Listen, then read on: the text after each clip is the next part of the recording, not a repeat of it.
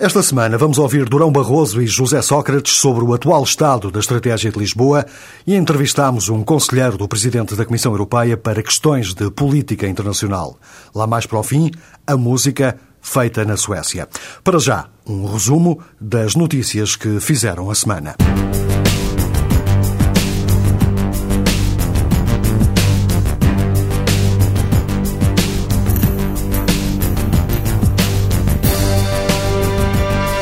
A Comissão Europeia diz que o crescimento económico na zona euro durante o segundo semestre do ano vai ser melhor do que aquilo que estava previsto. Num relatório preliminar divulgado esta semana, Bruxelas aproveitou este dado para pedir aos governos dos 12 países que constituem a zona euro para aproveitarem este período para prosseguirem as reformas e melhorarem as taxas de emprego. Já no primeiro semestre, o crescimento económico tinha atingido os melhores valores dos últimos 6 anos. Agora, as previsões da Comissão apontam para um crescimento de 2,5% durante 2006, quando até aqui não ia além dos 2%. Poucas semanas depois de ter abandonado a presidência rotativa da União Europeia, o chanceler Wolfgang Schüssel foi derrotado nas eleições legislativas austríacas. A Áustria tem uma ligeira viragem à esquerda, com a vitória dos sociais-democratas, um resultado que não era propriamente o mais esperado, José Belchior. Foi um resultado surpreendente que contrariou todas as sondagens. O chanceler Wolfgang Schüssel foi impiedosamente expulso do poder, tendo o seu partido conservador perdido mais de 8 pontos. Obteve pouco mais de 34% dos sufrágios, contra cerca de 35,5% para os socialistas de Alfred Gusenbauer.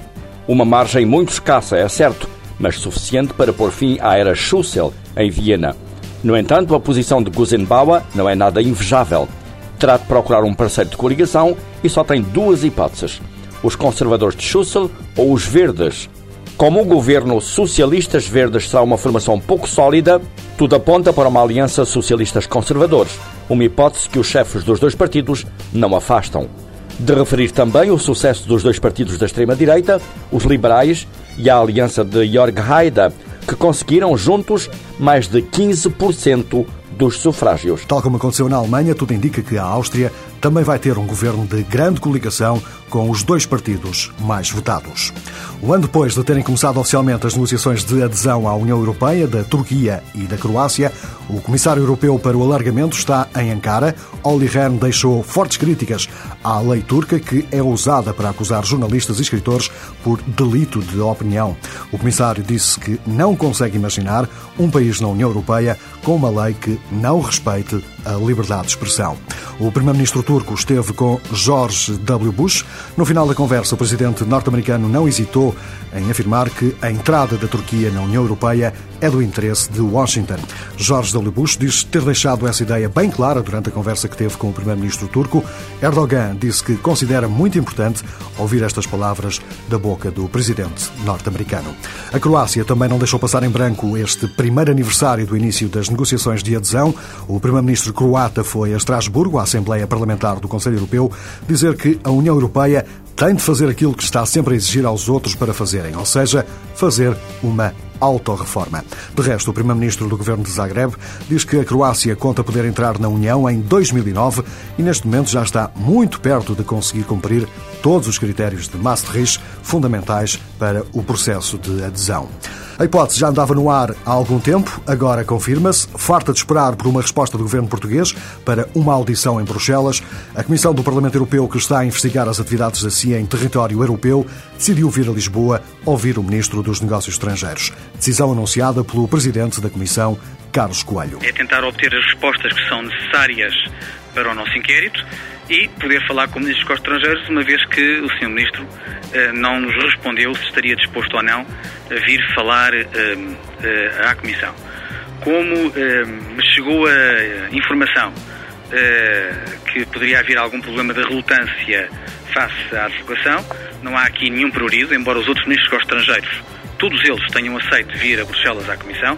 A Comissão vai até Lisboa. Carlos Coelho faz questão também de sublinhar que tem obtido colaboração de outros governos europeus. Eu não quero dificultar o trabalho da Comissão. Aquilo que eu considero é que todos devem colaborar para apurar a verdade. Aquilo que nós queremos é que os nossos valores civilizacionais sejam respeitados, que os nossos cidadãos vejam os seus direitos reconhecidos e que seja feita luz relativamente àquilo que se passou e sejam tomadas as medidas para garantir que o que é que de errado se passou não torna a acontecer no futuro. Portanto, não quero elaborar no sentido de criticar A ou B. Agora, uma coisa não posso deixar de dizer como Presidente desta Comissão no Parlamento Europeu.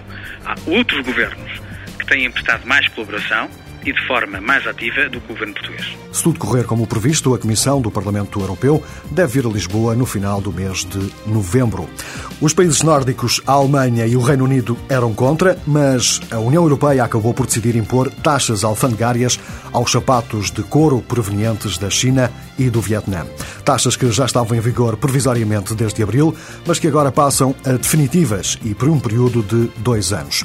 A União Europeia tenta assim proteger-se daquilo que considera ser concorrência desleal dos mercados chineses e vietnamitas, que são acusados de venderem os sapatos de pele abaixo do preço de custo, com ajudas estatais e benefícios fiscais. A decisão foi tomada por maioria pelos embaixadores dos 25 na Comissão. A decisão foi depois ratificada durante a reunião dos ministros da Justiça e do Interior da União Europeia. A União Europeia prepara-se para reduzir de forma significativa a presença militar na Bósnia. Neste momento estão lá cerca de 6 mil soldados da EUFOR, mas os ministros da Defesa dos 25 decidiram que esse número deve baixar para os 1.500. No entanto, tudo está ainda dependente da evolução da situação política na Bósnia, que foi a votos no domingo. O próprio alto representante para a política externa e de segurança da União Europeia já disse que o calendário para a retirada dos soldados ainda não está definido. Depois da Comissão do Parlamento Europeu ter anunciado que vem a Lisboa falar com o governo português, o ministro dos Negócios Estrangeiros veio agora dizer que há demasiada especulação à volta da participação portuguesa em eventuais ilegalidades cometidas pela CIA. Luís Amado continua a dizer que Portugal está fora do núcleo de países suspeitos. O caso de Portugal é diferente porque Portugal não é referenciado no relatório da Comissão do Parlamento Europeu, mas há deputados que têm insistido em continuar as averiguações em relação ao que se passou sobre esta matéria em Portugal. E o governo português está disponível para manter toda a colaboração e, por isso, se a Comissão entendeu fazer a visita a Portugal, será bem-vinda. O senhor pode decidir até lá ou não? Decidir o quê? Decidir ir lá ou fica aqui à espera? Não. Há uma decisão da Comissão de vir a Portugal e eu tenho muito gosto em receber a Comissão. De resto, Luís Amado garante que não foram cometidas ilegalidades. Tenho a convicção de que não houve ilegalidades cometidas no território português. E esta é que é a questão central deste inquérito. E há muita especulação sobre isso. Há muita vontade de confundir situações que são completamente diferentes. E o processo de averiguação é um processo exigente, porque é complexo, envolve muitos serviços da administração, envolve a recolha de elementos de vários anos, são peças de informação muito volumosas. E, infelizmente, há quem queira fazer confusão com isto. Nós o que queremos é esclarecer. O ministro fica assim à espera da visita da Comissão do Parlamento Europeu, que deve acontecer no final de novembro.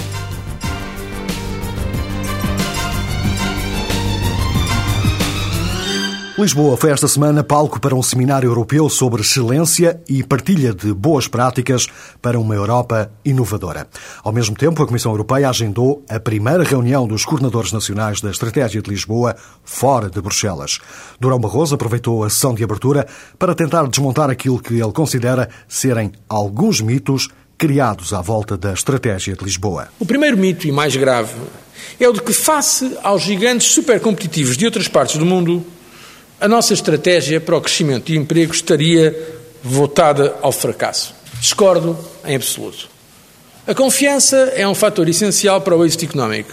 E a verdade é que os europeus têm hoje razões para se sentirem mais confiantes. Por exemplo, 6 dos Estados-membros da União Europeia figuram entre os 10 primeiros classificados no recente Índice de Competitividade do Fórum Económico Mundial. Todos os 25 Estados-membros figuram entre os 50 primeiros lugares.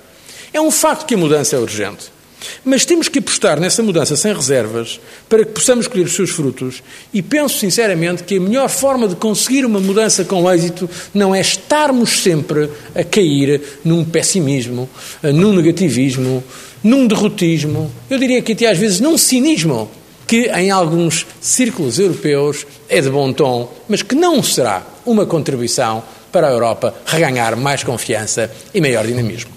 Um outro mito é o de que não fomos capazes de transformar as boas intenções em ações concretas. Mas a verdade é que a nossa estratégia está realmente a levar a verdadeiras mudanças.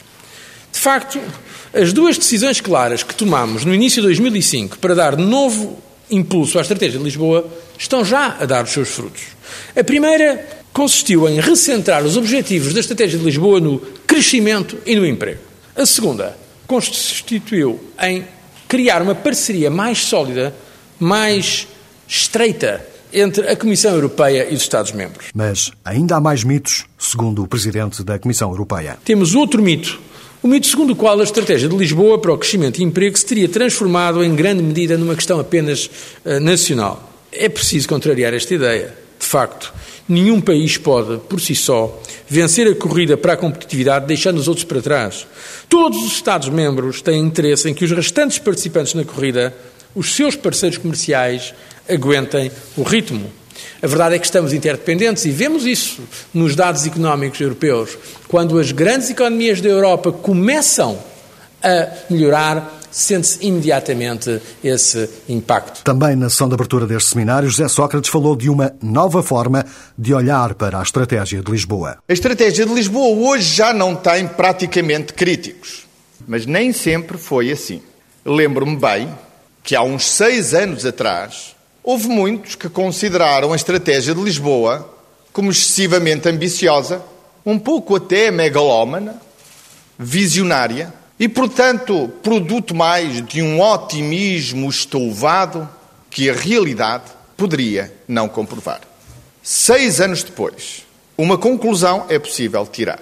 O tempo deu razão à estratégia de Lisboa. De resto, o primeiro-ministro português coloca grandes esperanças na estratégia para a inovação que está a ser desenhada na Europa. O facto de ter dado uma prioridade às questões da inovação vai permitir-nos discutir, com base num relatório da Comissão Europeia, que vai ser apresentado pela Comissão Europeia, que conseguiu identificar e sistematizar as 10 prioridades para a inovação na Europa e que julgo eu que nos pode conduzir a uma agenda para a inovação que é importantíssima para que a estratégia de Lisboa possa ter sucesso. No fundo, não é apenas definir uma política com 1001 pequena medida. Trata-se de identificar as prioridades corretas para criar uma cultura de inovação em toda a Europa. Verdadeiramente, aquilo que se procura fazer com base no papel da Comissão, que iremos discutir muito brevemente, é criar uma ecologia da inovação. E julgo que os trabalhos que foram desenvolvidos pela Comissão Europeia são trabalhos notabilíssimos que nos vão permitir dar um passo em frente no capítulo da inovação. Durante este seminário foram analisados 8 pontos considerados como boas práticas de inovação na União Europeia, 2 deles eram portugueses. Convidado para a entrevista desta semana é João Marques de Almeida, até há bem pouco tempo diretor do Instituto de Defesa Nacional e agora conselheiro do Presidente da Comissão Europeia para questões de política internacional, um cargo que ocupa há cerca de 15 dias. Uma entrevista feita em Bruxelas por Vasco Gandra, correspondente da TSF. Como é que analisa, que balanço é que faz da política de defesa e de segurança da União Europeia e, no seu entender, quais são os principais desafios que os 25, em breve 27, têm pela frente? Tem 2 tipos de desafios. Por um lado, continuar a ter um bom desempenho nas operações em que já estão envolvidos. É fundamental. Quer nos Balcãs, na Bósnia, na Macedónia, quer em África, no Congo, na Indonésia, e agora, que é sem dúvida a operação mais difícil e com mais problemas, a participação europeia no Líbano. Embora o Líbano não seja uma operação da União Europeia, é uma operação formalmente das Nações Unidas, mas a União Europeia desempenha um papel central na operação, não só pelo facto de metade das tropas da Força Internacional no Líbano serem de países membros da União Europeia, mas também pelo facto de serem países membros que vão desempenhar o comando da força militar, atualmente a França e nos próximos 6 meses, e depois a Itália durante os 6 meses seguintes. Portanto, neste sentido, e além disso, a força também resulta de um grande envolvimento político e diplomático dos países europeus, que desempenharam um papel central juntamente com os Estados Unidos, na aprovação das resoluções do Conselho de Segurança que permitiram a intervenção. Como eu disse, a operação do Líbano é muito complicada e difícil. Toda a gente percebe, se eu disser que o Médio Oriente é uma região muito complicada do ponto de vista da segurança e do ponto de vista diplomático, e, portanto, qualquer operação militar na região é sempre uma operação difícil. E será um teste à capacidade dos países membros da União Europeia, neste caso, de desempenharem um papel central e decisivo na segurança de uma das regiões mais complicadas e que apresenta maiores desafios aos Estados ocidentais. Precisamente como é que essa ponte entre a presença militar agora e depois, no futuro, tentativas de resolução do processo de paz, como é que essa ponte se pode operar? Parece-me óbvio que se os países europeus tiverem um desempenho decisivo no Líbano e contribuírem para resolver a crise do Líbano, os países europeus, membros da União Europeia, a União Europeia em geral, terá uma influência maior em toda a região do Médio Oriente e na resolução dos conflitos do Médio Oriente. Aliás, há pouco, quando falei das operações que a União Europeia tem em curso, tem também uma na Faixa de Gaza, na fronteira entre da Faixa de Gaza, e que tem sido, aliás, uma operação elogiada por Israel, que tem tido, portanto, o próprio respeito de Israel em relação à capacidade da União Europeia de resolver alguns problemas. Claro que o problema de Gaza é um problema pequeno, não é um problema com grande significado, mas é um problema sério e que exige que alguém o resolva. E a União Europeia está a ter um bom desempenho e, portanto, nesse sentido, a União Europeia poderá reforçar a sua credibilidade na região e a sua capacidade para contribuir para resolver os vários conflitos políticos e de segurança que existem no Médio Oriente. É uma realidade que a União Europeia nunca esteve tão presente em tantos locais, em tantos sítios, nunca houve tantas missões da União Europeia. Isto significa que pode haver o risco de a União Europeia não ter depois capacidade para acudir em todos os cenários como, no fundo, se espera dela? Há sempre o perigo, nestas situações, de se criarem demasiadas expectativas. Mas convém que não haja essas expectativas, porque a União Europeia tem uma capacidade limitada de resolver conflitos, mas para gerir essas expectativas é fundamental que os dirigentes políticos da União Europeia, principalmente os governos nacionais, temperem as expectativas. Portanto, se por um lado é fundamental que a União Europeia tenha sucesso, principalmente ajude a que a operação do Líbano corra bem, por outro lado também é fundamental que as pessoas não esperem demasiado da União Europeia, ou seja, a União Europeia não vai tornar-se a prazo, certamente, o ator internacional mais decisivo na resolução de problemas de segurança internacional, não vale a pena ter ilusões. No entanto, poderá contribuir para resolver alguns problemas, principalmente em regiões de fronteiras com a Europa, regiões próximas, nomeadamente a África e o Médio Oriente. Penso que será aí que a política de segurança da União Europeia se irá concentrar nos próximos anos. Admite de alguma forma que as pressões migratórias que se têm feito sentir vindas do continente africano, nomeadamente, podem levar a União Europeia, de facto, a redefinir as suas tarefas e as suas missões e tratar esta questão dos fluxos migratórios ilegais, digamos assim, de uma forma mais securitária e militarizada? No fundo, levar a que a União Europeia se implique mais com presença militar junto à África, por exemplo, para controlar esses fluxos. Parece que pode haver essa opção como caminho a seguir, não é? Pode. Há aqui várias questões. Em primeiro lugar, é óbvio que a questão da imigração, se não é, antes de mais, uma questão de segurança, é um problema que afeta a estabilidade dos Estados-membros da União Europeia. E além de afetar a estabilidade económica, social e política dos Estados-membros da União Europeia, cria crises humanitárias. A vaga de refugiados cria crises humanitárias em territórios europeus, como assistimos este verão e temos assistido, neste último caso em Espanha, mas também já assistimos em Itália, na Grécia. Ora, esta situação tem que se resolver. É uma situação que não se pode manter. Tem que ser resolvida. Agora, a resolução desta situação envolve, em primeiro lugar, uma tentativa de alguns Estados, e também é uma posição defendida pela Comissão Europeia, de reforçar as competências da União Europeia em questões de imigração. Há, no entanto, Estados que resistem a esse reforço de competências ao nível da União e, portanto, é uma questão, uma questão política que está a ser debatida e calculo que irá ser debatida nos próximos tempos. Mas isto não significa que esse reforço das competências da União Europeia tenha necessariamente uma dimensão militar, nem aponta para isso. É a dimensão militar de que falou, ou seja, a presença de forças militares para conter as vagas migratórias, é uma decisão que irá competir aos Estados-membros. Portanto, se houver essa dimensão militar, é uma decisão dos Estados-membros. Serão forças dos Estados-membros, obviamente podem ser em cooperação umas com as outras, até pode ser eventualmente no âmbito de uma política europeia de segurança e defesa, mas é uma decisão apenas dos Estados-membros. E nesse plano, é uma decisão que se compreende. Porque, como eu disse, há aqui um problema político real e os Estados vão ter que fazer qualquer coisa para resolver este problema. Agora, é óbvio que e podem usar as forças de segurança para controlar as vagas migratórias, impedir mesmo a saída de vagas migratórias.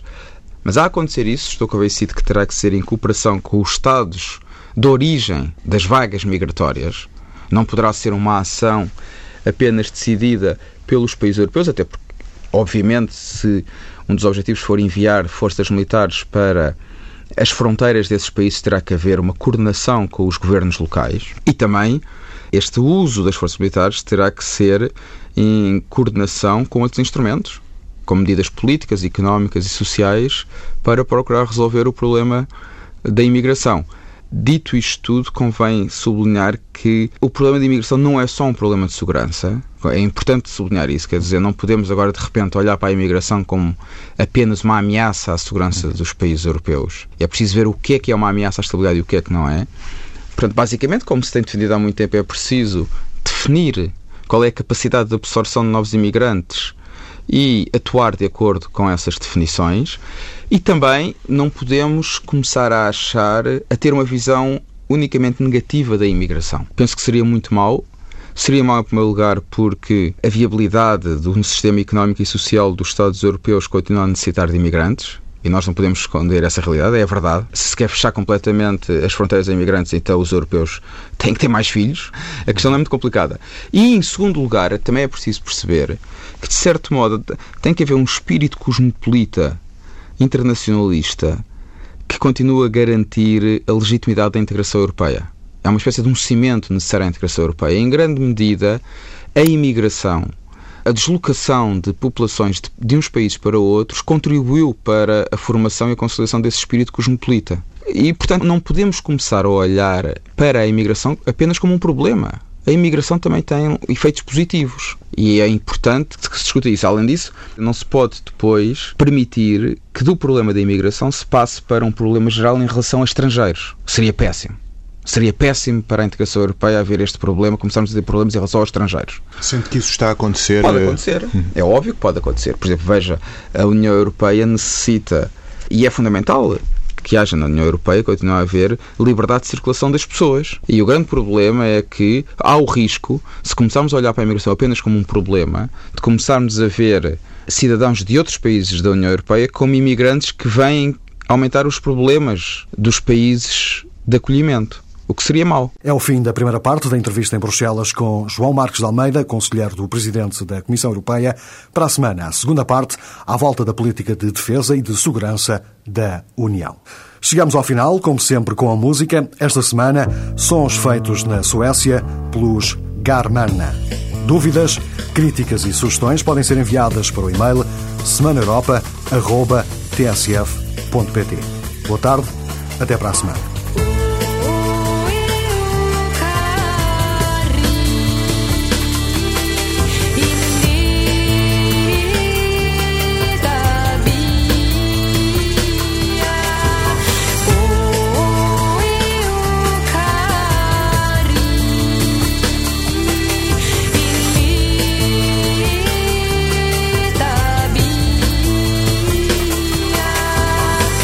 Solens varme dröp i dig, som doften av balsam.